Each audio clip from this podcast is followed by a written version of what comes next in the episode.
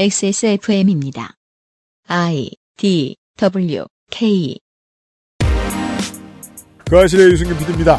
타인을 규정짓는 일은 보통 글을 따돌릴 때 쓰입니다. 그보다 고수는 타인을 규정지음으로써 그 규정에 맞으면 맞는 대로 안 맞으면 따로 맞게 만들어서 자신의 영향력 아래 두지요. 순진한 진보 언론은 그것도 모르고 조선일보의 386 규정짓기를 따라가고야 말았습니다. 언제요? 22년 전에요. 2021년 11월 세 번째 금요일에 그것은 알기 싫답니다.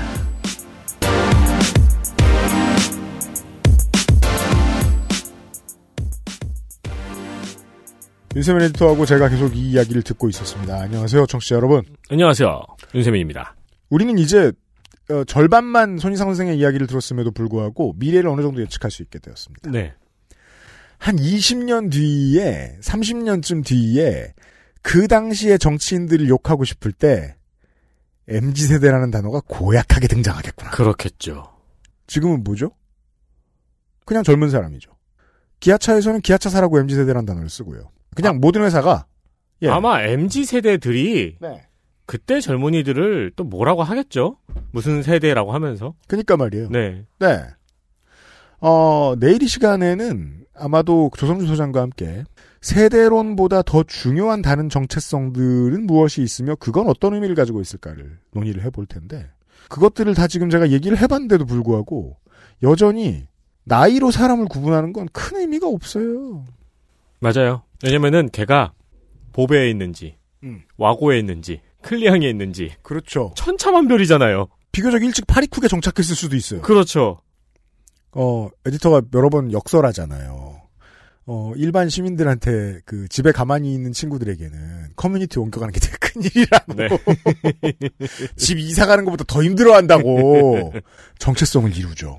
그런데 한국의 큰 문제점 중에 하나가 아직도 이어져 오고 있는 문제점 중에 하나가 개인 혹은 소수 커뮤니티, 특정 커뮤니티의 어떤 정체성을 주장하는 걸 싫어합니다.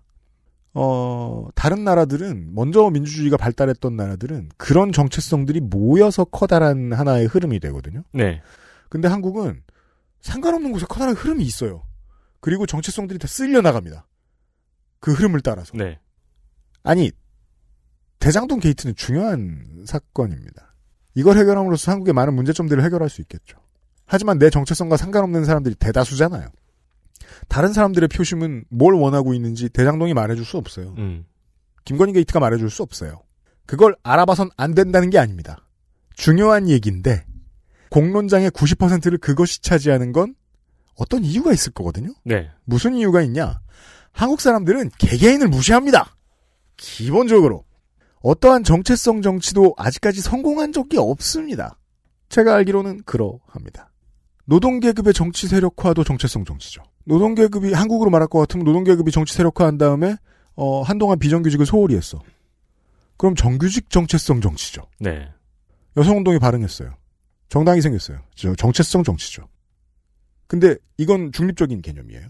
그랬다가 그들이 성소수자를 탄압하려고 그래. 네. 그럼 그냥 극우의 정체성 정치죠. 네, 네. 정체성은 정체성대로 있는 겁니다. 음. 극우일 수도 있고 음. 좌측에 있을 수도 있고 중도에 있을 수도 있지만. 근데 어떻게 그걸로만 끝납니까? 덕후도 정치 세력화할 수 있어요. 덕후는 한두 분야입니까? 수억 가지 분야인데 그렇죠. 그들도 정치 세력화할 수 있어요. 모든 사람들은 자기의 이해를 가지고 정치 세력화할 수 있어요. 근데 그건 나중에를 너무 즐기죠. 사람들이 음. 모든 걸 한꺼번에 다 같이 하면서 가도 상관없을 텐데. 네. 그렇게 치면은 다른 나라들처럼 여러 개의 정당이 연정을 하는 식으로 그럼 그렇게 되죠. 네, 구성하게 되겠네요. 그런데 우리나라는 그걸 싫어합니다. 그럼 사회가 어떻게 생겨 먹었길래 이렇게 어, 개성을 무시하려고 들지? 그래 다들 억압당하고 살 거 아니에요. 음. 그럼 이 사람들은 자기 개성 어디서 찾지? MBTI 보고 있죠. 네. 네. 아이야 뭐야. 너는 뭐야, 뭐야. 그게? 뭐야, 뭐야, 그게? 옛날에 그 싹쓸이 후보곡 중에 하나였어요. 아, 그래요? 예, MZ 세대가 MBTI를 좋아하는 거를 이제 그 노래 되게 좋았는데. 네. 너는 뭐야. 어, 혈액형 성격하고 다를 게 뭐냐라고 물어보면, 그건 4 개고 이건 16 개라고 답합니다. 어, 그렇죠. 네. 네. MBTI 믿는 여러분, 제가 옛날에 16컬러 V, 저, EGL 써본 적 있었거든요? 아주 답답했습니다. 이게 아무것도 표현해주지 않더군요. 이게 저는 너무 신기한 게 MBTI가 네가 아까 그, 그렇게 생각해 보자고요. 세상 사람이 16가지만 존재하면 사람을 만날 이유가 뭐가 있어요? 다 아는데. 그렇죠. 국가도 그거보다 많은데. 예. 아니 저는 너무 신기한 게 MBTI가 저 중학교 때 교회에서 재미삼아 하던 거였어요. 그래요? 네. 음. 그런 다음에 저 스무 살 때 아르바이트 구하러 다닐 때는 네. 조금 뭐 예를 들어 삼성 협력업체 같은 거로 알바하러 가잖아요. 음. 그럼 MBTI 시켰어요. 아휴. 그래서 떨어졌나 봐요. 이게 이제 일본하고 한국이 이런 점에서 비슷하죠. 어, 하도 억압을 당하고 스스로를 억압하는 것도 당연한 사람들이 어디 나 개성 없나? 찾다 보면 우생학을 뒤집니다. 네. 볼 게 없으니까. 네. 근데 이게 이렇게 거대하게 돌아서 큰 유행 되는 거 되게 신기한 것 같아요. 아마 유피님 돌아가시기 전에 네. 혈액형 유행하는 거 보고 돌아가실걸요? 어, 그럼요. 다시 유행하는 거? 그럼요. 네. 제가 15살 때 그 못 사서 안 달아던 바지 요즘 많이들 입더라고요. 네. 그 오늘하고도 어제 오늘하고도 연결되어 있는 얘기입니다. 아, 스스로에게 억압을 잘하는 주제들이 타인을 그렇게까지 열심히 규정하려고 든다 꼭. 딴 데 손해 보면 어, 상관없는 데 가가지고 풀려고 드는 그런 본성은 아닐까? 젊은이들을 규정지으려는 노력 말입니다. 이것에 대한 이야기를 나누고 있었습니다. 그것은 알기 싫다는 이달의 PC로 만나는 컴스테이션, 건강한 비움 친구 평산네이처, 디메이트, 독일산 맥주 효모로 만든 데일리라이트 맥주 효모 비오틴, 반려세제 깨끗한 생각에서 도와주고 있습니다. XSFM입니다. 무엇을 모르는지 모르겠다면 컴스테이션에 문의해 주십시오. 데스크탑에 한해서 주식회사 컴스테이션 건강기능식품 광고입니다. 물과 결합해 40배로 팽창해서 장운동을 촉진하는 질경이 씨앗 껍질 차전자피. 차전자피 식이섬유가 들어있는 당신의 새로운 비움 친구. 디메이트를 만나보세요. 이번만큼은 제대로 마음먹은 당신. 과식과 야식을 피할 수 있다면 가르시니아 캄보지아 추출물이 함유된 건강한 비움 친구. 디메이트가 도움을 드릴 수 있습니다. 식사 조절, 운동, 수분 섭취, 그리고 비움 친구 디메이트. 평산네이처.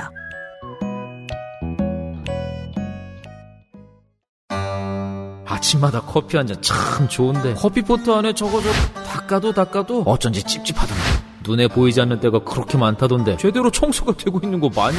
텀블러는 또 어떻고? 좁은 입구에 청소하기도 힘들지 쾌쾌한 가습기는 말도 마 호흡기로 바로 들어가 청소를 매일 해도 찝찝한 게 사실 낫기는 또 어찌나 안쓸 수가 없어 이거 대체 어찌해야 돼?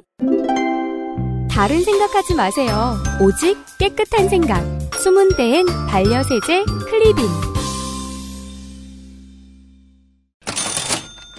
좋은 일이 생겼어요. 깨끗한 생각에. 네. 깨끗한 생각에서 친환경 약 알칼리성 세정제 특허를 획득했습니다. 이 무슨 특허인지 여기에 써놨는데 지우셨네요? 동화 반복이라서. 어, 네. 어, 어, 맞아요. 그런 특허를 획득을 했대요. 그 특허에 대한 설명이 있었던 것 같은데. 그 장사하는 사람의 인지상정에서 특허를 획득하지 않아도 된다고 생각을 해요. 왜냐면은 깨끗한 생각처럼 만들면 돈이 많이 들 거거든요. 큰 기업들은 이렇게 못할 거거든. 다만 그래도 특허를 획득했습니다. 아, 동화 반복이 많네요. 안전하고 성능이 좋은 원료로 개발하고 최적의 비율로 조합하여 확보한 특허. 네, 그래서 깨끗한 생각이 세정제 특허를 획득한 기념 이벤트를 합니다. 네. 이제부터 여러분들이 알아야 될 정보입니다. 일단 원 플러스 원 이벤트입니다. 클리친 1100ml를 하나 구입하시면은 두 개를 드립니다. 그러니까 하나 더 간다는 거예요. 음. 2200ml. 11월 30일까지만 진행을 합니다. 어, 클리치는 주방 세제인데요. 그렇게 광고하고 있지요. 네, 근데 깨끗한 생각 사장님 입장에서는 사실 이게 약 알칼리성이라면은 음. 어디든지 쓸 수 있지 않는가라는 생각을 가지고 있죠. 그래서 다 테스트해 보신 모양입니다. 네, 그래서 쓸 방법을 무궁무진하다고 설명을 해 드렸습니다. 음흠. 일단 이건 제가 가장 솔깃한 건데요. 네. 세차할 때 희석해서 쓰면은 유막을 제거할 수 있다네요. 벽지나 소파의 손때 제거에도 효과가 있다고 합니다. 네. 이거 물티슈로 하루 종일 문지르면 결국 시커매지죠. 퍼뜨리죠. 그리고 변색이 시작된 것처럼 보이는 흰 운동화의 때를 제거한다는데요. 네. 이 문제는 유피님은 생각이 다릅니다. 만족할 만큼의 효과를 얻을 수 있을 수도 있겠습니다. 아웃솔과 미드솔이 무슨 재질로 만들어졌느냐에 따라 차이는 있습니다만 그렇죠. 국내에 유통되는 대부분의 모델들에 통합니다. 음, 어느 정도까지는 막 스웨이드에 바르시면 안 되고요. 네. 공기청정기 필터나 선풍기 날개 등의 묵은 먼지와 때 제거에도 효과가 있다고 합니다. 이건 확실합니다. 분명한 건 판매하는 저희는 잘 쓰고 있다는 겁니다. 그렇습니다. 특히나 어, 애 둘이 매일같이 의왕의왕 유면상 PD는 열심히 하고 있습니다. 네. 효과를 아주 많이 보고 있어요. 용도가 많은 클리친, 많아도 쓸 곳이 많습니다. 액세스몰에서 확인하십시오.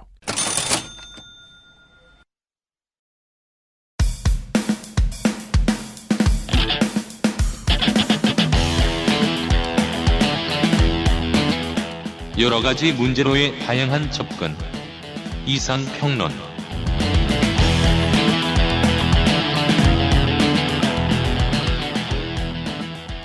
11월의 이상평론입니다. 선생이 도와주시고 계십니다. 지금 조선일보의 99년도 연재 기사를 따라가는 중이죠. 그렇습니다. 그렇습니다. 예나 지금이나 이 못 배운 우리 식자들은 못 배운 식자가 뭐야? 못 배우는데 어떻게 식자가 되죠? 그러게요. 식자라는 게 배운 사람이란 먹, 뜻이잖아요. 먹는 사람. 제가 그래서 그 저 우리 저 국감 때 많이 얘기하고 선생한테 얘기 안 했던 얘기 있잖아요. 음. 어떻게 사람이 수십 년 전에 시험 한 번 잘 본 걸 가지고 똑똑할 거라고 생각할 수 있습니까? 저 겁나 똑똑해요. 저, 저 뭐냐, 십몇 년 전에 운전면허 붙었거든요. 차라리 그게 낫겠네. 우리 못 배운 식자들은 말이에요. 예나 지금이나 어떠한 세대를 규정하고 싶어 하고, 음. 규정해본 다음에, 지들끼리 막 규정해본 다음에, 그게 왠지 자기들한테 도움이 될 것 같아. 그러면은, 그들이 우리 편이라고 생각하는 경향들이 있습니다. 음. 그래서 우리가 이 얘기를 하기 직전인 지난주에 이런 일이 있었습니다. 평생을 가도 청소년의 정치 활동을 싫어하던 국민의힘이 예. 선거권 18세를 뛰어넘어서 피선거권 18세까지 발의를 했죠. 그 당 국회의원 전원 찬성으로 음. 발의를 했습니다. 땡큐지. 이게 무슨 소리입니까? 이 멍청한 식자들 덕분에 민주주의가 진보했죠. 네. 지들 편인 줄 잠깐 착각하는 터에. 그렇죠. 자, 과거를 통해서 오늘을 엿보고 있는 중입니다. 이상평론이에요. 네.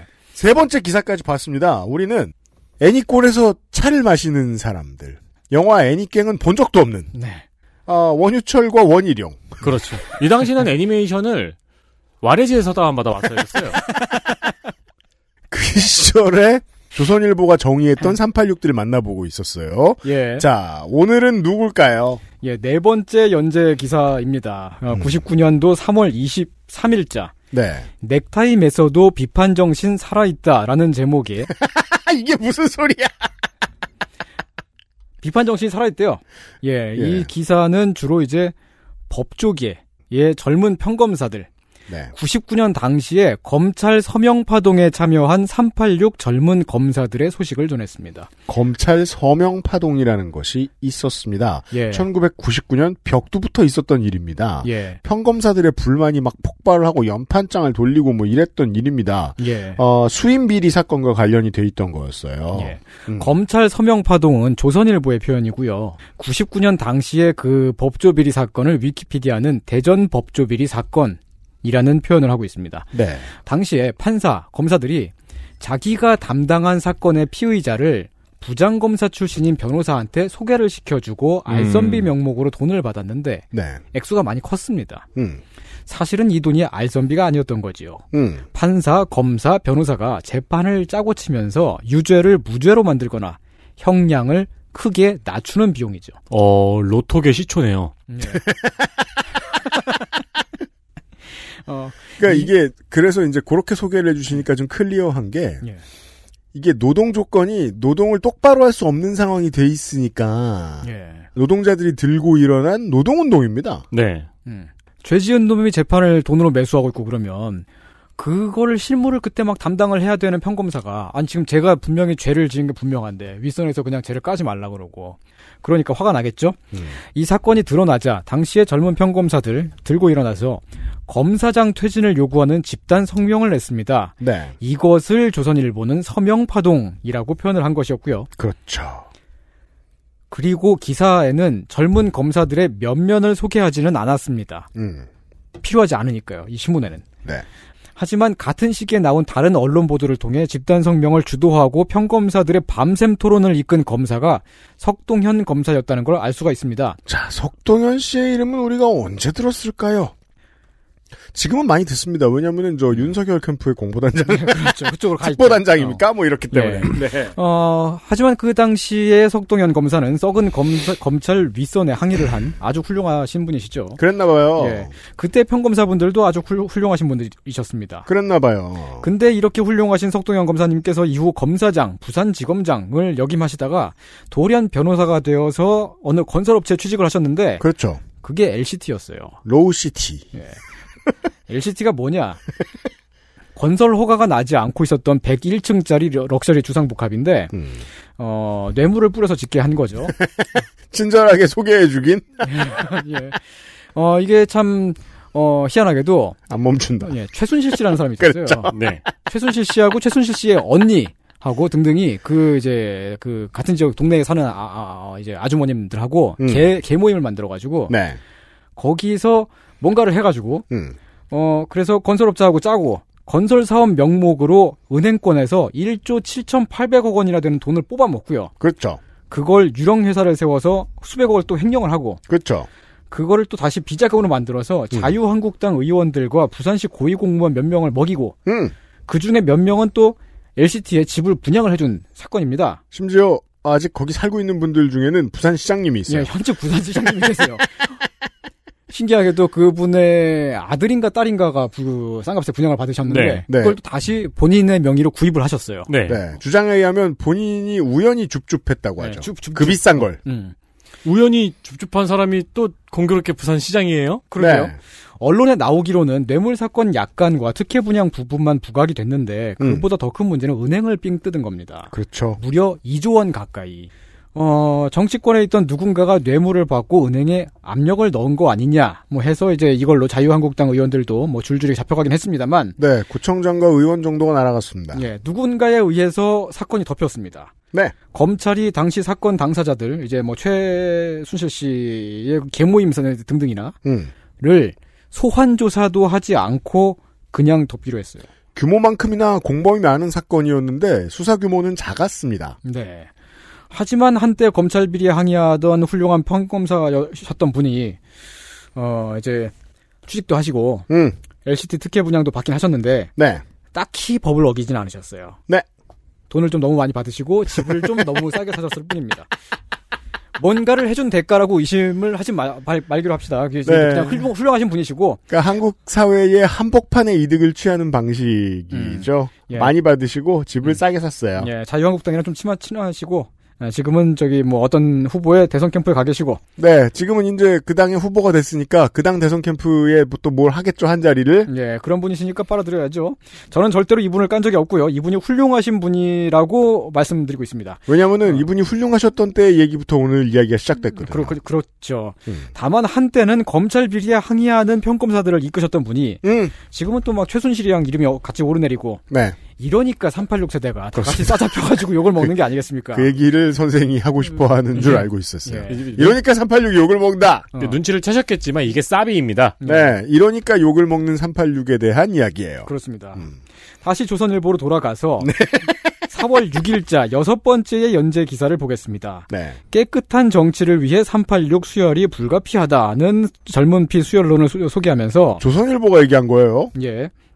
실제로 정치권에 뛰어든 82학번 김민석 씨, 지금은 국회의원이죠. 네. 81학번 송영길 씨, 지금 역시 두 분 다 국회의원이죠. 여당 당대표입니다. 예.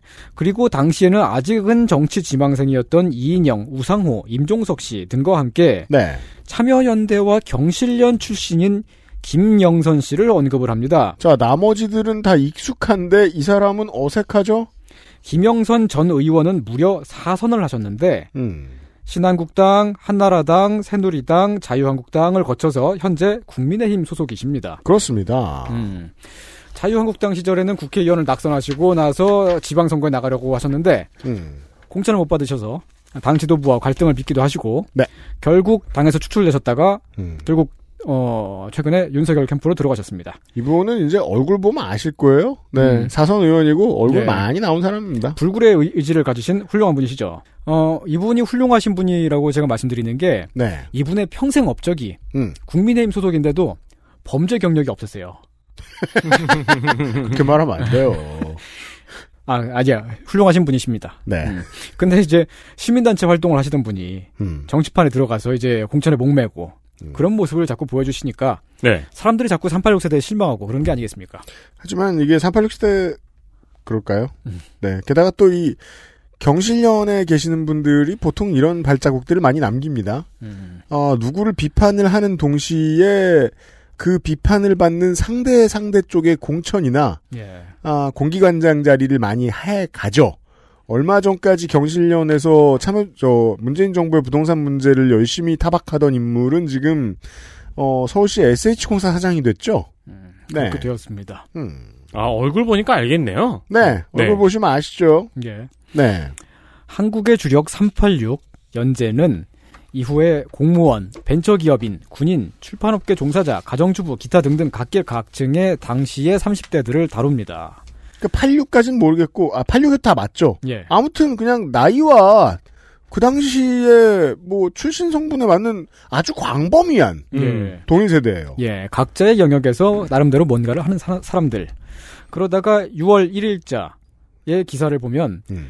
무엇이 옳고 그른지 가치관 혼란 심각 이라는 제목입니다. 음. 14번째 연재 기사에서 386 세대 9,826명을 개별 면접한 조사를 내보냈어요. 와, 엄청난 작업량이네요. 엄청나죠. 이게 전화 전화 ARS, ARS가 아니에요. 자동 면접이 아니고 다 만나서 직접 만나서 대박. 네.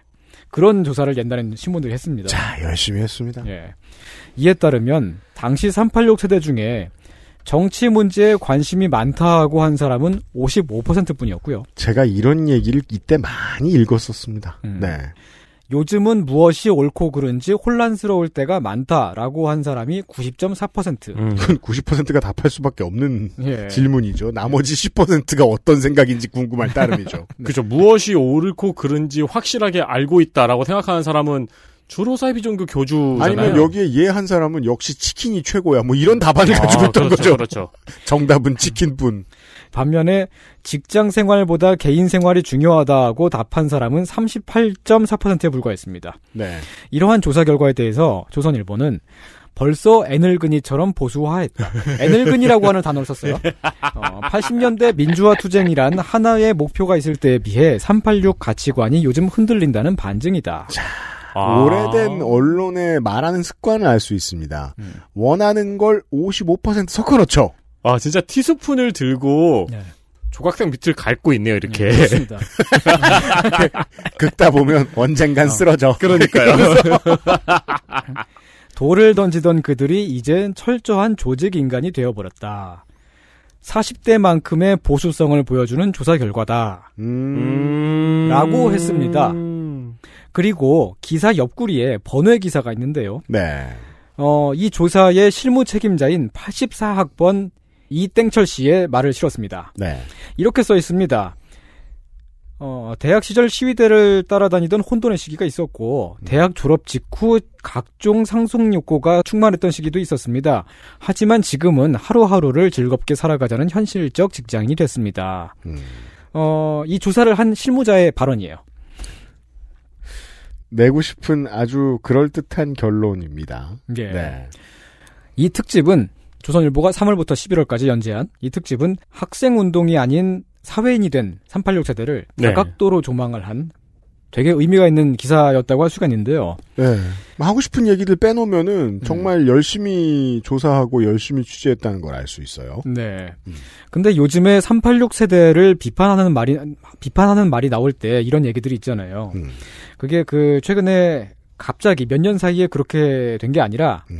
99년도에 네. 386 세대라고 하는 말이 처음에 신문에 의해서 미- 신문이 밀고 있을 때 네. 그러니까 아직은 정착되지 않았지만 이걸 계기로 그 정착이 되고 있었던 그 당시부터 어떤 언론이 그런 이야기를 부여해 놓은 겁니다. 그렇죠. 이미 386 세대라고 하는 개념은 이미 처음부터 운동권 뉘앙스가 있던 모래시계 세대와 구분을 하는 양적 개념이었고 음. 처음부터 상대적으로 젊긴 하지만 보수적인 면모가 있던 사람들을 조망을 했던 개념입니다. 그러니까 이미 페인트를 더 씌워 놨던. 그렇습니다. 네. 그러니까 이 세대를 운동권으로부터 분리시키고자 하는 작업을 굉장히 오랫동안 조금씩 조금씩 하고 있는 거네요. 처음부터 그렇게 해왔던 거죠. 네. 음. 개미가 모래알을 옮기듯. 예. 제가 너무 유치한 진행을 하고 있는 것 같아요. 요즘의 수법이 그대로 보이죠. 너무 유치하다. 지금 이 사람들도 저도. 지금보다는 훨씬 더 성의가 있다는 면에서 왜 그럴까요? 그땐 컴퓨터도 느렸는데 왜 이렇게 성의 있게들 잘했을까요? 그때는 그 신문 기사를 많이 네. 만들 수 없었잖아요. 음, 아 그쵸. 네, 지금은 양으로 밀어내죠. 그죠. 지금 기자들하고 노동 조건이 다르죠. 음. 음. 그러니까 이때는 하나 하나를 정말 질적으로 좋은 기사를 만들려고 네. 그리고 못 한다고 좌표 찍혀 까이지도 않아요. 네, 그렇습니다. 그러면은 정신적인 산업재해도 좀 적겠죠? 그렇습니다. 아, 알았어요. 그 386 세대라고 하는 개념 안에 다양한 분야의 사람들을 끌어 끌어들이면서 의미를 계속 키웠던 겁니다. 음. 99년 7월 6일자 조선일보에 실린 한국의 주력 386 세대의 19번째 기사는 연예인들을 다룹니다. 정말 1년 내내 이거 했네요. 예, 1년 내내 했습니다.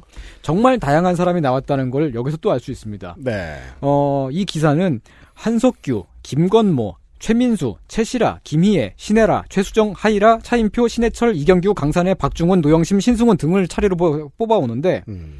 이건 그냥 그 나이 또래 사람들이잖아요. 네. 그죠? 예. 공통점을 찾는 것도 바보 같은 짓이에요. 예. 요즘에 386 세대라고 했을 때 이분들을 떠올리는 분이 얼마나 될까요? 그러니까 요새 그 이제 사회면에 나와가지고 그나마 예. 연예면은 댓글 다 없어졌잖아요. 사회면에 나와야 댓글 달수 있잖아요. 그런 분은 지금 이 중에서는 최, 저 뭐냐, 최민수 씨 정도 있는데, 예.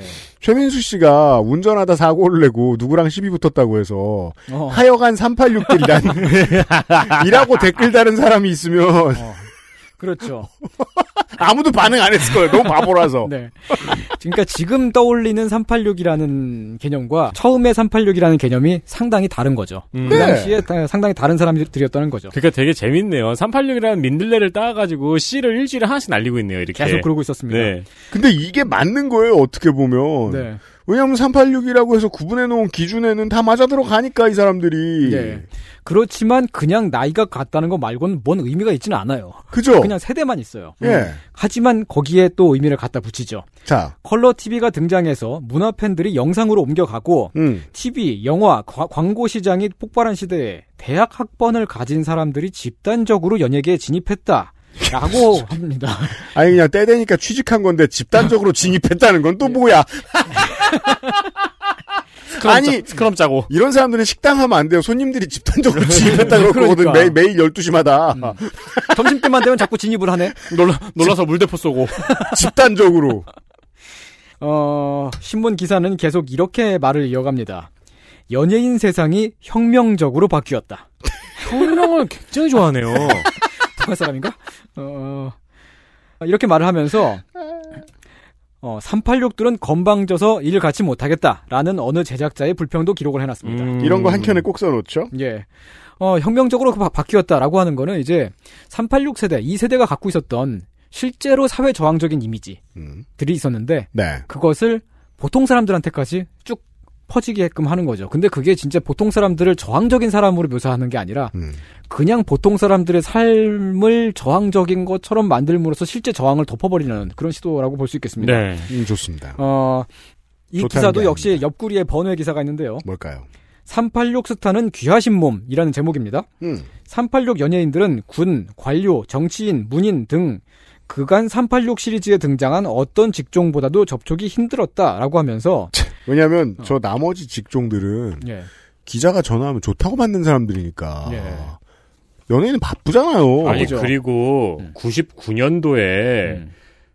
김건모, 최민수, 최시라, 김희애, 신혜라, 최수종, 하이라, 차인표, 신해철, 이경규, 강산의 박중원, 노영심, 신승호는 당연히 만나기 힘들죠. 전부 다 슈퍼스타니까 지금 BTS는 귀하신 몸 그런 거죠. 맞습니다. 만나기 어, 힘들었다. 그렇습니다. MZ 세대와 힘들어서 일 같이 못하겠다. 그러니까요. 헐. 기사를 계속 따라가겠습니다. 박중훈, 한석규, 최수정 씨의 집에 전화를 걸었더니 안내음만 나오고 연결이 안 되더라. 아 당연하죠. 하루에 천 토씩 오니까. 라는 내용입니다. 아, 어. 맞다. 저, 저, 그, 이 시대 경험 못 해본 청취자 여러분, 음. 옛날엔 연예인들도 집에 전화 왔습니다. 네. 그러면은 새벽에 화장실 가다 전화 받고 그랬습니다. 그렇습니다. 그러고서 그, 저, 고교생 팬하고 싸우고 그랬대요. 예, 그렇습니다. 네. 예. 근데 기자가 왜386 특집을 만들면서 이분들한테 접촉을 왜 했을까요? 박찬욱 감독한테 뭔가 뽑아낸 것처럼 뭔가를 뽑아내서 음. 원하는 그림을 그리고 싶었겠죠. 그렇죠. 음. 수영장 말하기 예능 한번 찍고 싶었던 거죠. 그 네. 얘기를 할 때까지 계속 물에 빠뜨리는. 계속 유도신문을 하고 나는 그래도 집회는 안 나갔다. 뭐 이런 얘기 같은 걸 넣고 싶었겠죠. 넣고 싶었을 그 거예요. 유통기한 지난 우유가 좋아요? 운동권이 좋아요? 물어봐가지고. 근데 옛날 이제 저 옛날 기자나 오늘 요즘 기자나 그 사람이 안 된 사람들은 비슷하게 기사에 스틸을 내놓는 게 예. 취재 협조를 못 받으면 뒤끝을 기사에 적습니다. 맞아요. 좋습니다. 나 소심해라고 적어요. 예. 아마도 이 취재가 안 되고 그 원하는 그림이 안 나오니까 386들은 건방져서 일 같이 못하겠다라는 문장이 들어간 게 아닐까 생각을 해봅니다. 아. 지가 하고 싶던 얘기. 를 어떤 제작자의 말을 빌어서 음. 어 8월 31일자 27번째 연재 기사. 얘 제목은 음. 자본주의 비판하던 세대 자본주의 심장서 뛴다. 예. 증권회사나 이때도 잘했네요 조선일보. 그러니까요. 감사합니다. 어, 진짜 스킬 엄청나요. 예. 증권회사나 자산운용회사에서 펀드 매니저로 일하는 30대들을 다뤘습니다. 네. 어, 여기서 근데 그건 어, 예. 여기서 이걸 구분해야 됩니다. 네. 자본주의 비판하던 세대가 있다 치죠. 음. 잘못된 단어는 뭐죠? 세대죠. 음, 예. 비판하던 사람은 따로 있다고요. 그렇죠. 아니 펀드 매니저로 일할 사람들이 뭘 비판을 했겠어요. 공부했지. 하지만 그 중에서도 이런 인터뷰를 따냈어요. 학교 다닐 때는 데모도 열심히 하고 주식시장에 부정적이었지만 극히 자본주의적인 작업을 하는 지금은 하는 일에 자부심을 느낀다. 라는 인터뷰 한 줄을 따냈습니다. 아이고 옛날 그거 저 이제 청취자 여러분들 중에 옛날 신문하고 옛날에 인터뷰해 본 적 있으신 분 있는지 모르겠습니다. 예.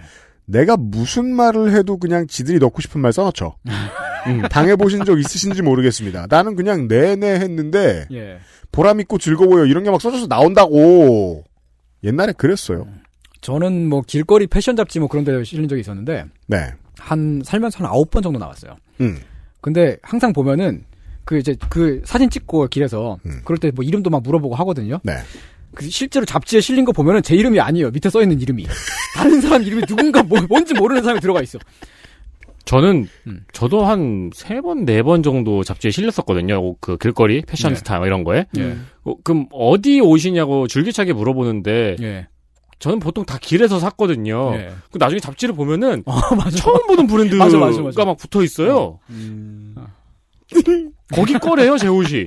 몰랐는데. 제가 왜 그런 말씀을 드리냐면 극히 자본주의적인 작업을 하는 지금은 하는 일에 자부심을 느낀다. 이게 사람이 할 말이 아니죠. 아, 아, 주 그쵸. 엉성한 엉성한 AI가 할 말이죠. 음, 예. 예. 이 기사는 또 계속 이렇게 이어갑니다. 컴퓨터 첫 세대라고 하면서 자본 시장에는 30대가 주축일 수밖에 없다. 컴퓨터를 통한 접근- 정보 접근이 빨라야 하고 분석이나 장세 대응이 신속해야 하기 때문이다. 라는 인터뷰도 있었습니다. 또 H증권 81학번 K모 과장은 이런 말을 또 합니다. 와 세월이 참 덧없는 게 예. 81학번 그때 과장이면 지금 이제 올해 6순이거든요. 음, 예. 어, 어, 어, 예. 음. 그쵸. 그때 386든 지금 그렇습니다. 예. 한국 나이로 60세죠. 네. 비감하군요. 음. 어, 인터뷰는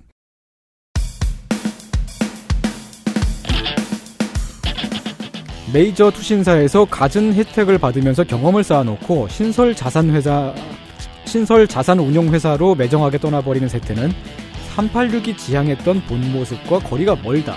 이뭔 소리? 이런 인터뷰를 네. 386이 지향했던 본 모습이 본 모습이 뭐지? 아 여기서 또 사람이 함부로 쓰면 안 되는 뭐, 저 뭐냐 말이 나옵니다. 본 모습과 거리가 멀다.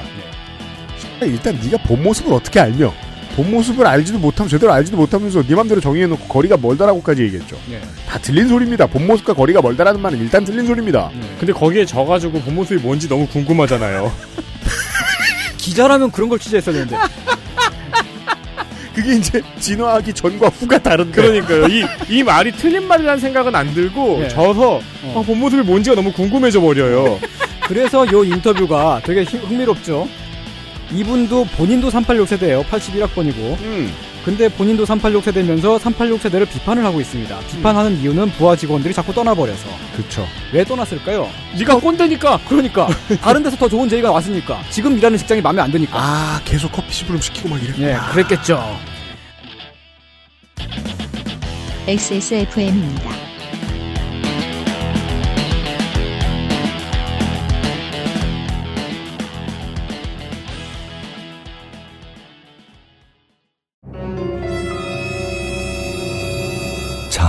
지금부터 머리라는 단어를 입 밖에 꺼내면 죽는 거야. 데일리라이트 맥주 효모? 어, 야, 아 그건 머리에 좀. 어, 어, 아! 말할 수 없는 고민? 직접 확인해 보세요. 데일리라이트 맥주 효모. 내장 그래픽을 갖춘 안정적인 CPU, GPU의 가장 적절한 메인보드. 하드디스크만 써본 분들은 상상조차 하기 힘든 속도의 M.2 SSD. 기능성과 디자인을 모두 충족하는 케이스까지 이달의 PC로 빠르게 구매하실 수 있습니다. 010-8279-5568 원하시는 다른 어떤 사양도 대처할 수 있는 컴스테이션에 문의하셔도 좋습니다. 주식회사 컴스테이션 개발자가 직접 생산하고 개발자가 직접 답하고 당신의 삶이 조금 더 깨끗해질 수 있게 진짜 청소를 하자 반려세제 깨끗한 생각 오랜만에 엄마 보고 왔더니 마음이 짠하더라고. 허리도 많이 굽어지고 주름살은 어찌 그리 많이 들었대. 그래도 전에는 머리숱 좀 많았었는데 지금은 그마저도 휑한 느끼는 거야. 엄마, 아들이 잘 챙겨드리진 못해서 죄송해요. 이제부턴 그 중 하나만이라도 제가 챙겨볼게요. 그, 그거 있잖아요. 그거. 말할 수 없는 고민? 직접 확인해보세요. 데일리 라이트 맥주 효모.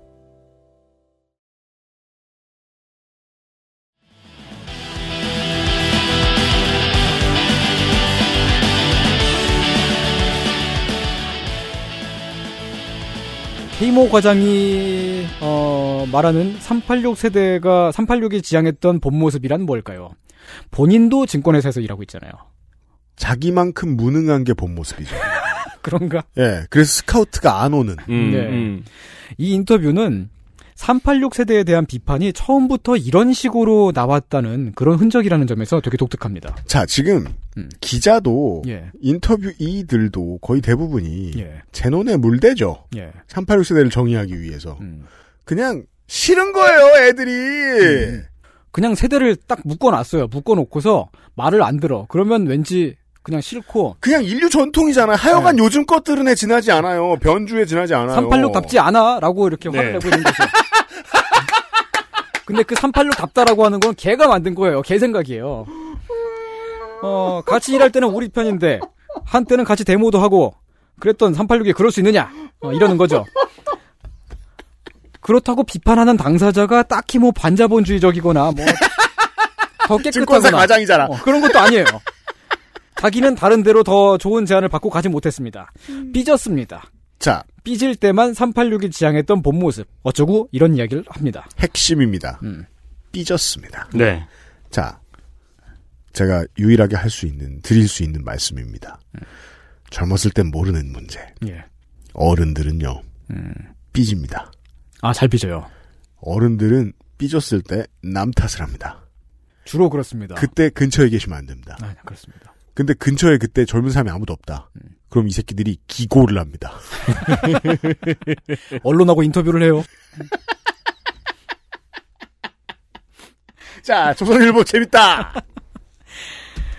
9월 7일자 28번째 연재 기사로 가겠습니다. 음.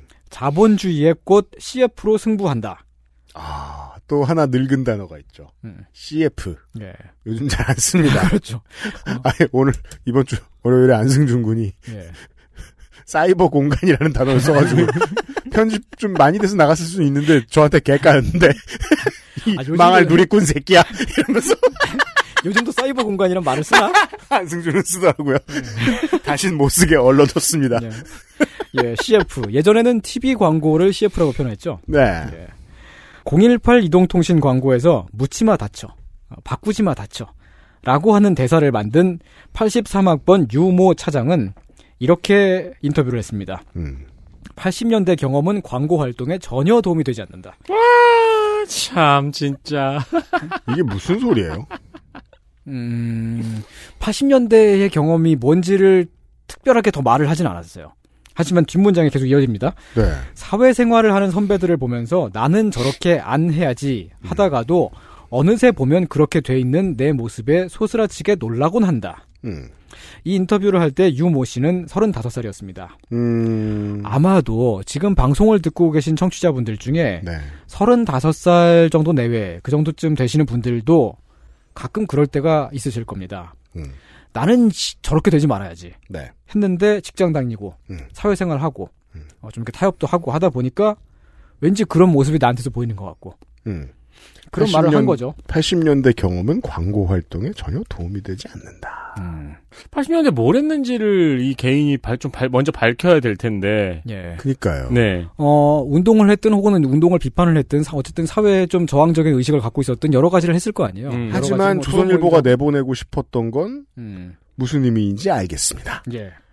적어도 음. 어 그게 지금의 음. 이제 99년을 지금이라고 해볼게요. 네. 지금인 1999년을 살고 있는 조선일보가 만난 젊은이들에게는 예. 87 체제로의 변화, 민주화 혁명이 딱히 도움이 되지 않았다는 말은 계속해서 하고 있어요. 네. 그렇습니다. 그걸 하고 싶어 한 거죠. 네, 그래서 제가 참 이게 이 어, 유모 차장에 대해서 안타까운 이 이거는 이 사람이 이제 그때 일찍 꼰대가 됐다. 그럼 지금 쉬운 일곱이거든요. 음, 네. 못 고쳐요. 음. 서른다섯 살 때 이상했으면 쉬운 일곱에도 이상합니다. 어, 그래도 여러 가지 뭐 어떻게 계기가 생길 수도 있지 않을까요? 만약에 이제 이 방송을 듣고 계신다면 저에게 제보해 주십시오. 예, 나 요즘 많이 좋아졌다고. 어. 예. 근데 이러한 반응이 어 이제 신문의 유도에 의해서 나온 것일 가능성이 있고요. 어, 그럼요. 되게 예. 재밌는 작업인 게 예. 8개월 동안 음. 그러니까 민주화 운동을 부정하기 위해서 네. 그 당시 민주화 운동을 했던 세대와 비슷한 또래의 아무나를 만나서 그렇죠. 예. 그런 말을 계속 그죠. 뽑아내고 그 사람이 건네준 눈뭉치 같은 걸 계속 던지고 있는 거잖아요. 예. 그러니까 무슨 저 남아프리카 일보 같은 1등 신문이 있다면 네. 예. 이제 민족주의 운동이 자신들에게 얼마나 영향이 없는가를 이야기하기 위해서 1년 동안 백인만 만난 거죠. 음. 아마 근데 저는 이 기사가 우리나라에서도 나올 수 있을 것 같아요. 몇 년 뒤에. 이거 우리나라 기사잖아. 무슨 소리야. 아니, 아, 아, 맞네. 아니, 제가 헷갈렸네. 몇년 뒤에도 나올 수 있을 것 같아요. 막, 그 촛불 세대의 반성. 아, 그렇죠. 아, 지금 이미 나오고 아, 있다니까요. 그렇죠. 지금 뭐 MZ 세대 하면서 이제 뭐 나오는 이야기가 네. 뭐그 과거에 그 광우병 반대 시위, 그 음, 이제 아, 그 그렇죠, 소- 소고기 그렇죠. 수입 반대 시위 등등에 네, 나갔던 네. 네. 것을 반성하는 뭐 그런 이야기들이 나갑니다. 맞아요. 음. 네. 결국 보면 386 세대, 그 당시 99년 당시의 386 세대도 지금의 30대랑 비슷한 면이 있는 겁니다. 음. 그리고 이러한 반응이 어, 결코 나쁘다고만 볼 수는 없어요. 그렇습니까? 지극히 평범한 반응입니다. 하지만 약간 낚였을 뿐이죠. 네. 떡밥을 던졌으니까. 음. 어, 하지만 일상적인 삶에서는 일을 하면서 타협을 해야 했던 거고, 사회에 맞춰가야 했던 거고, 그렇게 어른이 되어 갔던 거죠. 그렇죠.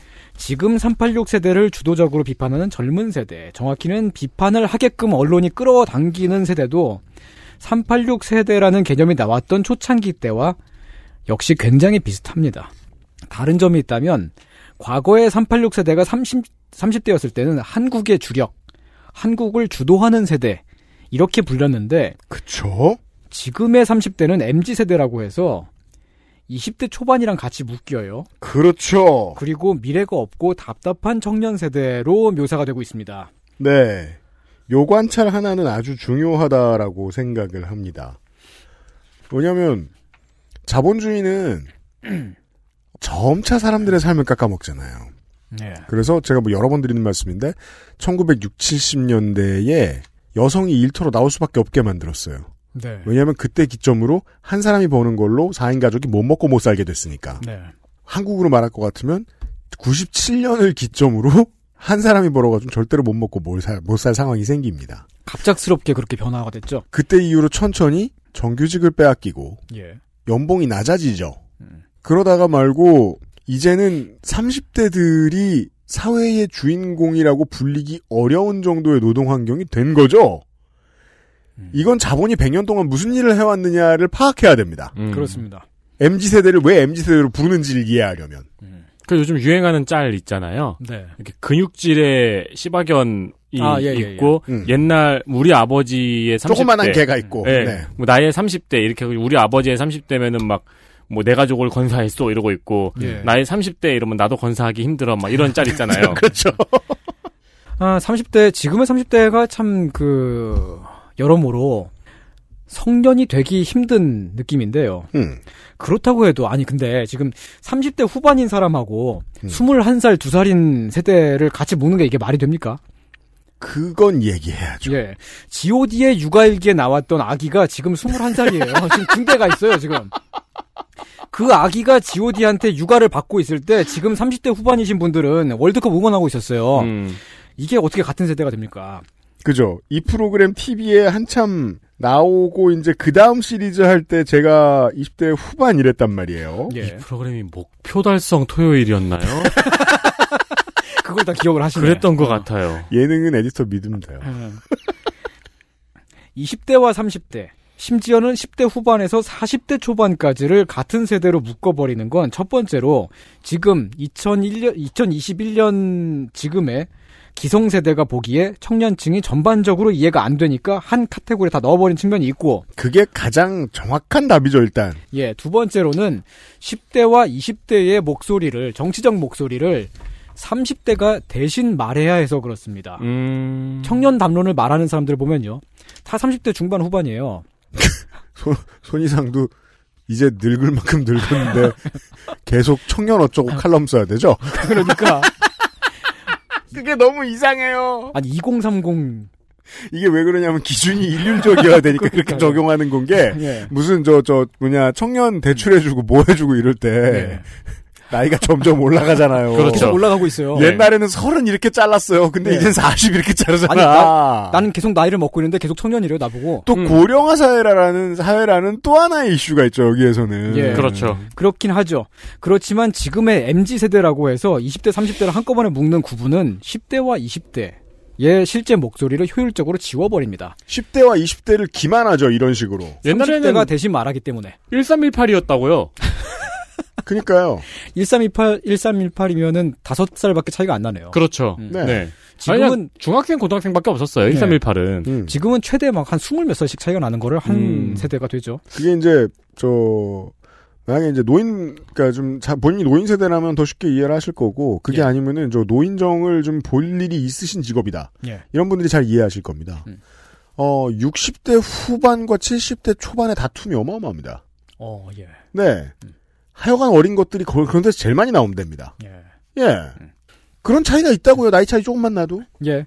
그런데 여러분, 요즘에 MZ세대라는 세대 구분이 그런 역할을 하는 것처럼 과거에도 386 세대라고 하는 개념 또한 그랬습니다. 네. 386 세대라고 하는 개념이 처음 만들어질 때에도 그 80년대 학번 세대, 그 안에서도 있었던 세대 차이가 있잖아요. 그것들을 효율적으로 지워버린 거죠. 80학번하고 89학번 사이에 상당히 커다란 세대 차이가 있습니다. 80년대 후반 학번은 그래도 20대 때의 서태지를 듣고 듀스를 듣던 그런 문화적인 감수성이 있는 세대고요. 그럼요. 청년기의 대부분을 민주화 이후에 보냈습니다. 그렇죠. 8, 9학번이면 네. 나 고등학교 때 이미 세상이 뒤집어졌어요. 네, 그래서 보통 한 8, 9학번쯤은 고운 세대라 그래서 고등학교 운동. 그렇죠. 어. 음. 근데 80학번이면요. 예. 아직도 숨 꽉 쉬고 있을 때예요. 네, 아, 그렇습니다. 저 꽉 틀어지고 있을 때예요. 예. 대학 시절의 분위기가 굉장히 많이 음. 달랐습니다. 80년대 초반 학번은 대학생이라고 하면 어, 일단 이미 어른이고요. 음. 그래서 대학에 다닐 때 전부 다 다 2대 8 가르마를 하고 정장을 입고요. 구두를 신고 학교를 다녔어요. 진짜요? 어, 그 시절을 배경으로 한 영화를 찾아보세요. 옛날 그 80년대 초반쯤에 촬영된 대학생들 사진들 보면은 다 정장. 정장이에요, 정장. 넥타이를 메고 있어요. 어, 그 졸업사진이라서 그런 게 아니고요? 네, 평상시에 그러고 다녔어요. 오. 책을 옆구리에 끼고. 그래서 이게 지금 풍속을 알 수 있는 그때의 사진들을 보면 예. 회사원들 타는 버스와 학생들 타는 버스가 분간이 안 됩니다. 예. 지금은 분간 되거든요. 그때는 또 대학생들이 얼굴이 또 많이 사가 있었습니다. 대학생쯤 되면은 누가 봐도 아 담배를 살 수 있겠구나. 좀 이상한 게한 음. 25대면 겁나 어른처럼 보이죠, 그때는. 예. 그랬던 것이 한 올림픽 때쯤을 전후로 해서 한 올림픽 때쯤에 좀 벽- 바뀌기 시작해서 네. 80년대 후반 학번들은 그냥 청바지 입고 음. 추리닝 입고 네, 어, 맞습니다. 운동화 신고 이렇게 학교를 다녔습니다. 그죠. 그래서 이제 저 같은 90년대 말 학번이 80년대 볼 수 있는 제일 위의 선배가 80년대 후반 학번, 80년대 말 학번이었는데 예. 그런 사람들 보면 자기가 청바지 입는 게 뭐 되게 대단하게 얻어낸 것처럼 이야기해서 되게 짜증이 났거든요. 예. 근데 그 사람들한테는 대단한 일이었던 거죠. 거죠. 음. 예. 그리고 저 같은 사람은 80학번, 81학번을 볼 수가 없었습니다. 언제 볼 수 있냐면 그들이 교수가 될 때. 아. 예.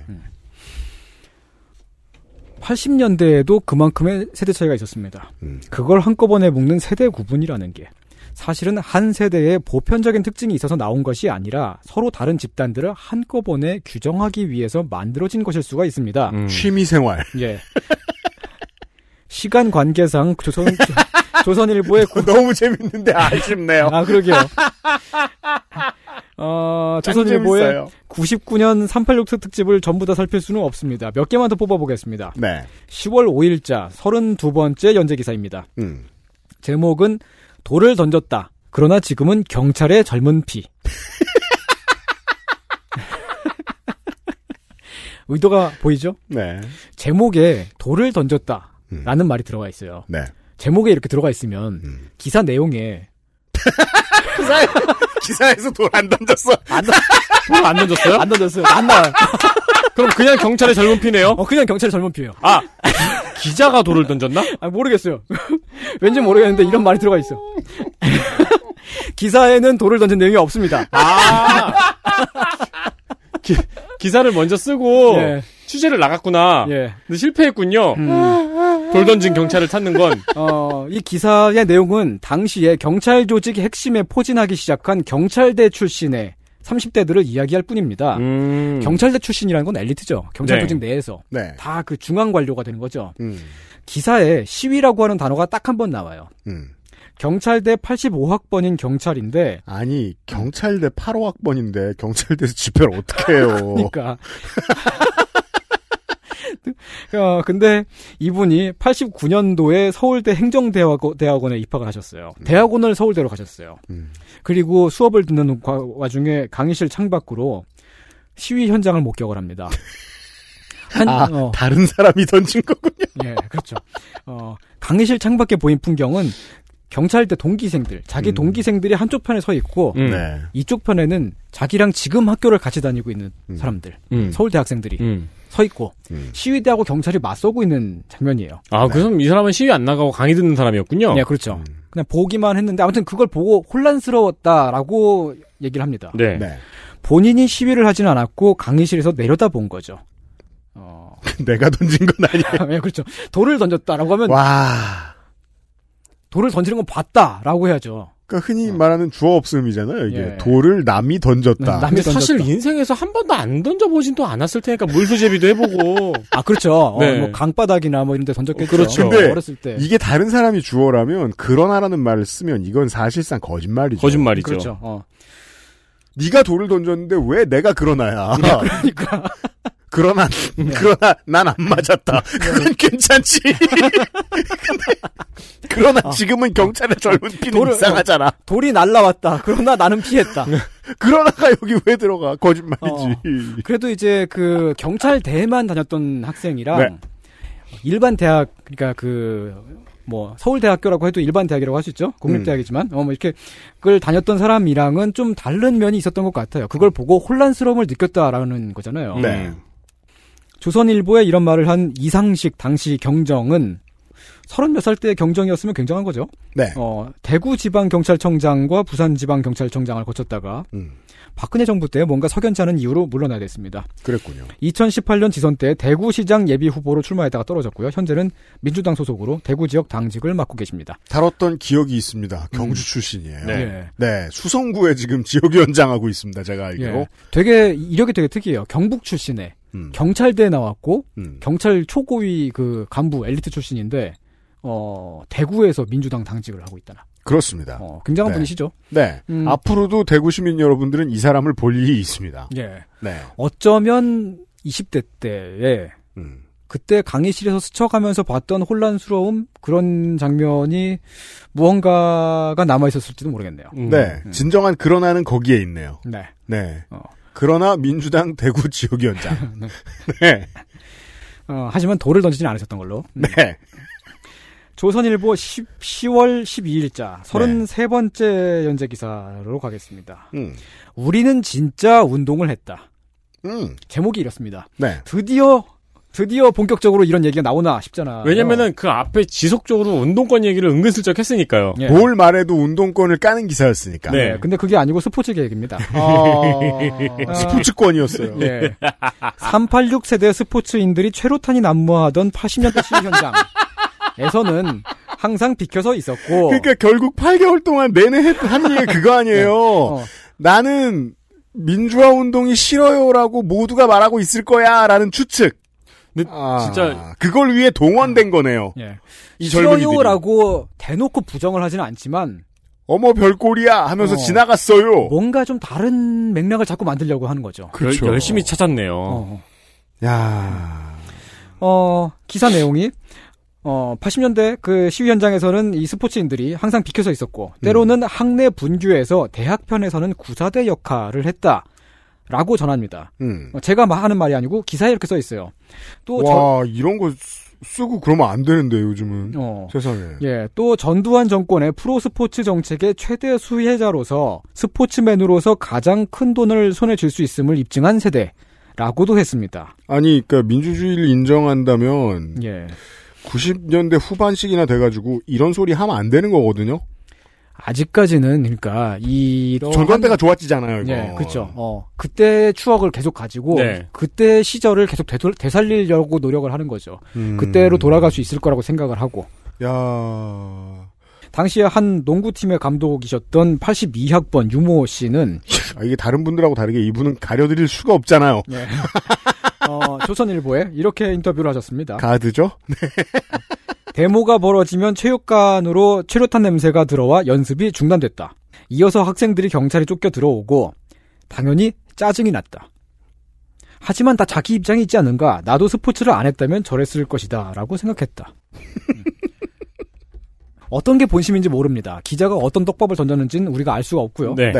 네. 하지만 이제 뭐 짜증이 났다라고 하는 말을 들었으니까 음, 그걸 뽑아냈어요. 그쵸. 신문에 실어되는데 음. 그렇게 전면적으로 부장을 해버리면 또 약간 또 이제 아 이게 한의가 들어올 것 같기도 하고 하니까 또 이제 약간 좀 다른 얘기를 또 만들려고 또 떡밥을 또 던- 던졌겠지. 네, 그래서 이제 내가 스포츠를 안 했으면 나도 저랬을 수 있 지 않을까요?라고 그렇게 물어봐서 응 그렇죠 라고 말을 또 들었겠죠. 이 기사에서는 농구에서는 김윤택, 아 김유택, 허재, 강동희 선수를 음. 축구에서는 고정훈, 황선홍, 홍명보 선수를 386 세대로 꼽았는데 인터뷰를 따진 못했습니다. 네. 아, 대체적으로 가장 유명한 사람들은 못 만났네요. 그렇죠. 그러니까요. 그렇지만 그 사람들의 이름은 갖다 썼죠. 버릇, 버릇 없다는 얘기는 안 썼나 모르겠습니다. 아, 예, 그렇죠. 어, 81학번 야구 선수 선동열의 인터뷰는 있습니다. 아, 만났네요. 예, 드디어 슈퍼스타의 인터뷰가 네. 선동열 전 국가대표팀 감독. 어, 당시에는 선수였죠. 음. 선동열 선수는 당시에 조선일보에 이렇게 말했습니다. 윗세대들은 우리를 이해 못할 때가 많았지요. 저는 일본 진출을 앞두고 구단과 마찰이 있었습니다. 지금 생각하면 그런 변화 노력은 80년대를 관통했던 386의 저항 개혁 정신과 통하는 것이 아닌가 해요. 저는 선수 시절에 선동열을 굉장히 좋아합니다. 네. 어, 선동열 선수는 뭐 안 좋아할 수가 없죠. 음. 네. 음, 좀 굉장히 좋아합니다만은 이 발언을 따기 위해서 기자가 어떤 말을 계속 던졌을지를 또한 상상할 할 수가 있습니다. 어, 그건 그래요. 예, 선수 본인이 구단과 마찰을 빚은, 빚은 것을 음. 386 세대 전체의 저항 정신으로 연결짓게끔 하는 어떠한 의도. 그리고 실제로 2010년대 이후에 소비되는 386이라는 어떠한 가상의 집단, 가상의 이미지를 가진 집단에 음. 이 매우 들어맞는 개념이 하나 한 번 나오네요. 이 인터뷰를 통해서 꽤 비슷해졌습니다. 예. 처음과 비해서 저 원유철일 때와 비해서 네. 예. 조선일보의 11월 2일자의 386 특집 최종 회- 회는 아, 드디어 최종 회까지 왔어요. 예, 네, 아쉬워요. 왔습니다. 아쉽습니다. 다른 세대를 먼저 생각합시다. 왜냐면 우린. 충분히 생각했거든 10개월 예. 동안. 네. 라고 써 있었습니다. 네. 386 특집이 비판과 격려 속에 386이란 단어를 한국 사회의 하나의 일반 명사처럼 자리하게 했다. 라고 자평을 하면서 아, 우리의 미래를 그때 디자인했어요, 이 사람들이. 물론 우린 소속 안 됩니다만. 네, 그렇죠. 제가 386은 아닙니다만은 네. 어, 이때 만들었네요. 우리가 했던 과거의 일들을 이제 다른 세대들에게 너무 얘기하지 맙시다. 라고 했고요. 음. 이게 신문 그 기사에 실린 그, 똑, 그, 그 문장 그대로 갖고 온 겁니다. 네. 네. 어, 이런 말도 했습니다. 386이 그렇게 싸운 것도 누구나 행복을 추구할 수 있는 나라를 위해서가 아니었, 아니었습니까? 행복한 가족 모습을 그린 한 유치원생 어린이의 그림에서 우리는 그러한 다음 세계를 봅니다. 라고 끝을 맺었는데, 네. 실제로 향림 유치원 김가현 어린이가 크레파스로 그린 그림을 기사 상단에 첨부를 했었습니다. 386 세대가 옛날에 꿈꾸던 세상이 네. 유치원생 그림 같다 이거죠. 386 세대라고 하는 개념 누가 언제부터 쓰기 시작했는지는 모릅니다. 신문에 처음 실린 것은 어제 말씀드렸듯이 97년 1월 4일자 조선일보 거기에 이른바 386 세대라고 네. 나왔기 때문에 이른바라는 건 그 이전에 뭐 혹은 뭐 그 당시쯤에 어, 그런 말이 있긴 있었다는 거죠. 네. 그렇지만 그다지 유행하지 않았던 그 단어를 본격적인 그 명사로서 하나의 음. 고유 명사로서 이 단어를 정착시킨 것도 분명히 조선일보. 네, 마지막 기사를 통해서 본인들의 행각을 인정하고 있죠. 예. 초장기 특집으로 이 세대를 다룬 것도 조선일보입니다. 그참 이런 게 싫은 게 지들이 만용 다 부려놓고 예. 마지막에 정리하면서 이렇게 하는 거 안 좋다고 얘기하는 거. 어, 그래도 이때 이 당시에 조선일보를 보고 있으면은 굉장히 놀랍기도 하고 어, 존경스럽기도 하고 그래요. 그 의도와는 별개로 음. 이 방대한 기록들을 들여다보고 있으면 네. 90년대 후반의 시대상을 바라보는 굉장히 다양한 관점들을 읽을 수가 있고 네. 그 당시에 사람들이 어떻게 살았는지 등등을 뭐 이제 그, 그 기록에 의해서 우리가 접할 수가 있잖아요. 음. 되게 좋은 자료예요. 하지만 한편으로는 이 세대를 어떠한 세대라고 규정을 지으려는 보이지 않은 손의 흔적을 또한 볼 수가 있었습니다. 그러니까 규정을 본인들이 짓고 그 규정이 맞는 것처럼 보이게 하려고 이 10개월 동안 엄청난 노력을 해온 거죠. 그렇죠. 네, 그렇죠. 그것을 대놓고 노- 드러내지는 않습니다. 하지만 386 세대라고 하는 그 세대론, 그 세대론 자체를 만들고 그것을 강조하면서 운동권적인 뉘앙스가 강하게 있었던 모래시계 세대라는 개념을 치워버렸고요. 음. 이게 중요한 성과네요. 조선일보 입장에서는. 예.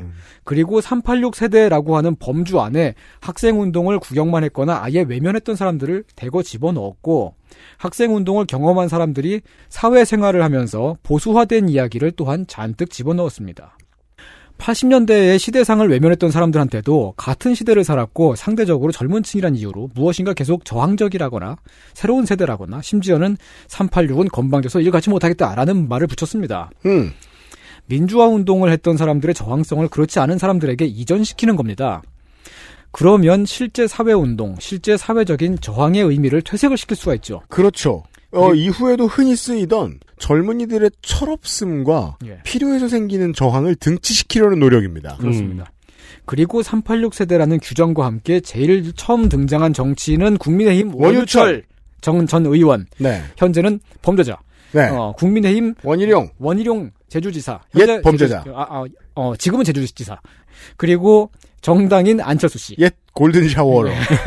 아, 그건 원희룡 씨. 네, 그렇죠. 어, 네. 골든 샤워러 네. 등등 뭐 이런 분들이셨습니다. 99년에 만들어 놓은 386 세대라고 하는 개념은 요즘에 상상하는 386 세대 개념과 매우 다릅니다. 매우 다르네요. 네. 대본에는 좀 다르다고 써 있는데 그렇게 읽을 수가 없습니다. 요즘에는 그러면은 또 오히려 욕하고 싶어 가지고 386 세대라는 개념을 좁혀 놓은 거거든요, 다시. 그렇습니다. 그렇겠죠. 네. 왜냐하면 지들이 마음대로 만들어 놨으니까 지들이 마음대로 변형시켜도 네. 되잖아요. 그리고 부도덕하고 범죄를 저지르고 골든 샤워하고 처음에 원희룡을 넣었다가 원희룡을 쏙 뺀 거예요. 예. 굳이 원희룡을 대명사처럼 쓰자면. 근데 정확히 말하면 골든 샤워는 길이 했죠. 아니에요. 길 안- 길은 죄인이 아니에요. 아, 그니까, 근데, 골든 샤워. 샤워를 한 건 그렇죠. 네, 저- 정확한 용어로 따지면은, 아, 이 예, 10초를 써야 자기 돼. 몸에 뿌리지 않은 이상 골든 샤워는 뭐, 담벼락에 했겠죠? 예, 예, 네. 그렇죠. 그럼 그럼 이제- 왜곡이 되니까 하는 말씀입니다. 그러니까 아, 이 원희룡 지사가 무한도전의 길을 말한 게 아니었군요. 예, 원희룡 지사가 한 건 이제 골든 스프링클 뭐 이렇게 어, 되겠죠. 그렇죠. 예. 보통 이제 스프레드라고 하죠. 아, 그래도 조금은 튀지 않았을까요? 스포. 네. 등등등. 네. 어, 그리고 그때 말하던 386 세대라고 하는 데는 신승훈 씨나 최수종 씨, 뭐 등등, 이경규 씨도 언급이 되었었고, 음. 네. 황선홍 선수, 어, 홍명보 선수 등등이 언급이 되었고요. 음. 이 세대에 훌륭한 분들이 많이 계셨습니다. 아, 지금도 그럼요. 계속 훌륭하신 분들이 많이 계시고요. 네. 그럼요. 안 훌륭한 사람도 있겠지만은 안 훌륭하다고 해서 나쁜 사람이란 건 아니에요. 네. 대부분은 평범하게 대학 나와서 일하고 열심히 살았습니다. 대부분은 평범한 사람이었습니다. 음. 다른 세대와 똑같습니다. 386보다 나이 든 세대도 젊었을 때는 여러 가지 꿈을 꾸었고 그럼 그럼요. 여러, 예, 여러 가지로 움직였겠죠. 70년대 학번 이제 학번도 필요 없어요. 예. 70년대에 20대였던 사람들, 예. 60년대에 20대였던 사람들도 네. 똑같이 이런 취급받고 살았던 때가 있었을 겁니다. 네, 있었습니다. 그렇지만 나이를 먹고 그렇게 조금씩 그렇게 변해간 거죠. 음. 386보다 어린 세대도 나이를 먹고 열심히 살다 보면 어쩔 수 없이 타협을 하지 않을 수가 없을. 그럼요. 예. 지금의 근데- 30대와 40대. 예. 사실은 그런 세상이 되지 않게끔 해야 하는데 음. 어, 자본주의 시, 대에서 네. 그렇게 되, 지 않을 않기가 매우 어렵죠. 사람 사는 게 다 똑같습니다. 어떠한 가치를 지향하고 밀고 나가느냐 이것은 어떤 특정한 세대의 서사가 아니고요. 어떤 특정한 세대에서만 나타나는 감각이 아니고 사실은 여러분 개개인의 일상적인 삶에서 나오는 게 아닐까요? 어저께 영화계의 386 이야기를 하면서 네. 96년도에 커다란 논란을 불러일으켰던 영화 애니깽 얘기를 했었습니다. 네. 음. 96년에는 이 영화가 안기부 돈으로 만든 어용 영화, 군사 정권의 영화, 영화계 시상식을 부당 점령한 낡은 세대의 상징과도 같은 영화였습니다. 네. 그런데 애니깽을 만든 김호선 감독도 70년대는 좋은 작품을 했었습니다. 네. 본인 젊었을 때. 음. 1975년에 개봉한 영자의 전성시대가 바로 김호선 감독의 초기 작품인데요. 아, 그 되게 오래된 감독이었네요. 예. 음. 오랫동안 활동을 했으니까 이제 96년 그 당시에 영화계에 가장 이제 원로급이 되어 있었던 거예요. 네, 네. 어, 70년대 당시에는 영화라고 하는 것은 옛날에는 제작하기 전에 무조건 사전 허가를 받아야 됐었고요. 그렇죠. 엄청나게 많은 검열이 있었기 때문에 그 음. 이제 어, 대본까지도 전부 다 사전에 검열을 받았었거든요. 네. 70년대만 하더라도 한국 영화는 음. 작중 배경이 웬만하면 크게 셋 중 하나였습니다. 일제 시대, 해방 직후, 한국 전쟁. 그렇죠. 웬만하면 다 배경이 다 일제 시대예요. 그 시절에 나왔던 영자의 전성시대라고 하는 영화는 영자의 전성시대. 네. 동시대의 대한민국을 배경으로 하고 있습니다. 음. 철저하게 가난한 남녀의 사랑을 다뤘습니다. 아, 지금 보면은 되게 사실 별거 아닌 심파극으로 보일 수가 있지만 그 당시 75년 당시의 영화들이 항일 영화 아니면 반공 영화 딱 두 가지 이데올로기 선전 영화만 있었던 그런 시대에 김호선 감독은 영화로서 동시대에 가난한 사회 현실을 고발했었습니다. 그 시대 청년 컨텐츠의 대표가 됩니다. 네. 네. 70년대라고 하는 것을 감안하면 그러한 시대 배경을 감안하면 굉장히 훌륭한 영화입니다. 음. 그런 영화를 젊었을 땐 그런 영화를 만들던 감독이지만 나중에 나이가 들고 나서는 전형적인 어용 영화인이 되어서 군사 정권의 나팔수 역할을 했고 시대가 바뀌고 민주화가 된 세상에서도 그렇게 하다가 말년에 큰 반발에 부딪혀 좋지 않게 퇴장을 해야 했습니다. 다른 세대도 다 마찬가지일 겁니다. 젊었을 때 좋은 거, 새로운 것을 했을 수가 있고요. 나이 들면서 서서히 타협을 할 수도 있습니다. 하지만 저렇게까지 되지는 말아야겠다라는 생각을 오늘도 스스로, 스스로에게 다짐을 해봅니다. 네. 정말 많이 저렇게 돼버리면은 정말로 어, 끔찍하게 퇴장을 할 수가 있죠. 네. 이상평론이었습니다. XSFM입니다. 건강기능식품 광고입니다. 식사 조절, 운동, 수분 섭취, 그리고 비움 친구 디메이트. 평산네이처.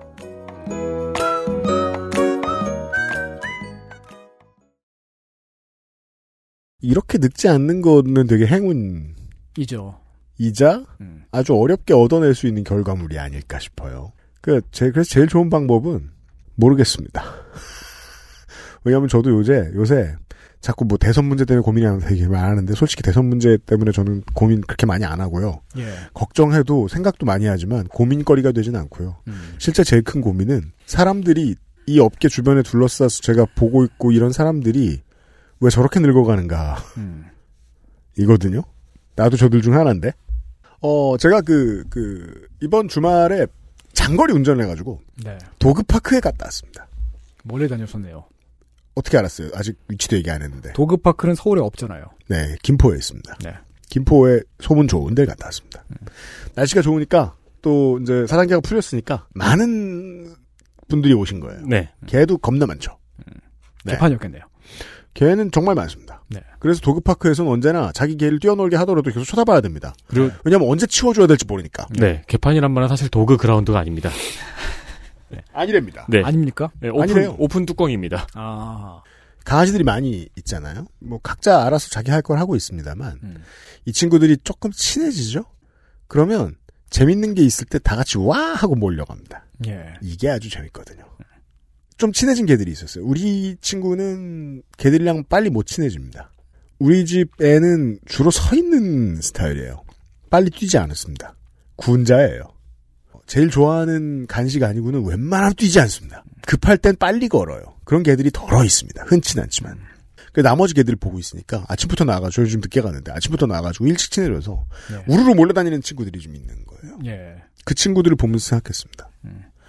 요즘 MZ 세대를 규정 내리고 싶어하는 식자들 같구나.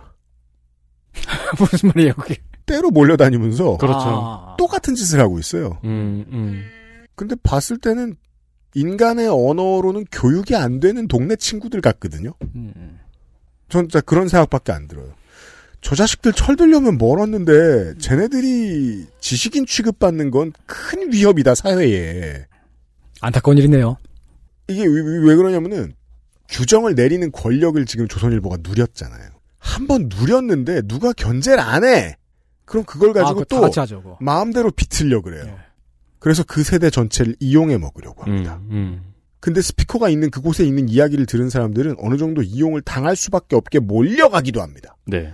너네 세대는 안 그러잖아? 라고 술자리에서 대화를 하면서 말입니다. 음. 시부모 장인 장모하고 얘기를 하는 거든 선배하고 얘기를 하는 거든 회사 상관하고 얘기를 하는 거든 그렇게 규정당해요. 네. 규정당하면 분노해서라도 그 세대가 되거나 분노해서라도 그 세대가 아니라고 강변하면서 더 반대쪽으로 가거나 예. 어떻게든 망가지게 돼요. 낙인 효과라고 하는 게 있죠. 누가 너는 그렇지 않니? 자꾸라고 그렇게 말을 하면은 진짜 그렇게 되는 심리적인 효과가 있습니다. 어떤 세대 전체를 그렇게 낙인을 찍었다. 그럼 그 낙인을 피하기 위해서라도 그 세대 전체가 망가져야 돼요. 그걸 알면서 권력을 누리고 있다는 뜻으로 저는 읽힙니다. 도그파크 강아지들은 집에 가면 다시 잊어버리고 잘 지내요. 네. 음, 예. 그리고 몰려다닌다고 해서 큰 위협을 끼치지도 않아요. 아, 야생화되지 않았기 때문에. 집에 가면 또 볼일 다, 뭐냐, 배변판을 잘 보고 착해집니다. 똥오줌을 못 가린다는 뜻입니다. 네. 지난 99년의 10개월간의 조선일보처럼요. 지금의 지식인들이 MZ세대를 두고 꽤나 그러고 있습니다. 음. 이런 생각이 나지 않을 수가 없는. 그리고 또한 우리는 저렇게 되지 말아야겠다라고 생각이라도 해야 그나마 좀 덜 그렇게 될 것입니다. 손희상 선생의 가르침을 받았습니다. 12월엔 또 뭘 들고 올지 이야기를 나중에 또 들어보지요. 지금까지는 정해진 게 없나요? 없습니다. 생각을 해보죠. 천천히 합시다.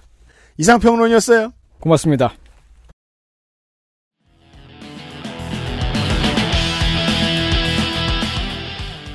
말로만 하다가 처음으로 확인했다는 겁니다. 조선일보가 깃발을 들었을 때 모두가 따라가는 그 장면입니다. 역시 멀리서 봐야 깔끔하게 보입니다. 그리고 이제 소셜에서 자기가 제일 현자인 것 같은 말투로 글을 쓰는 이 노인네들은 불과 2, 30년 전에 이런 식의 영어 혼란이 있었다는 걸 전혀 모르는 것처럼 말을 합니다. 네. 또 하나를 발견하게 됩니다. 그게 세대가 아니어도 좋습니다. 어떠한 사람들에 대한 규정은 그들을 알고자 하는 노력이라는 외피를 쓰고 있지만 남용하면 결국 그들을 따돌리거나 그들을 그들 사이에서 분할시키고 나쁜 마음이 들도록 만들게 하고자 하는 결국 그런 결과만 남는 것은 아닌가 하고 말이죠. 저희 같은 방송은 말을 몇 시간을 계속해야 되는 방송이니까 이 함정에서 벗어나기 힘듭니다만 정의를 내리고자 하는 유혹을 계속 정의를 내리면서도 최대한 피해야 되거든요. 이게 쉽지 않다는 걸 알게 됩니다. 네, 배운 게 많은 시간이었습니다. 역시 선생, 가르쳐 주는 게 있습니다. 본인은 잘 몰라요. 이상평론으로 함께 하신 11월 셋째 주 평일에 그것은 알기 싫다였습니다. 내일 이 시간에 시사 아카데미에서 만나 뵙도록 하겠습니다. 시사 아카데미에서도 비슷한 얘기를 합니다. 토요일에 뵙죠. 유승균 PD와 윤세민 에디터였습니다. 안녕히 계세요. XSFM입니다. I D W K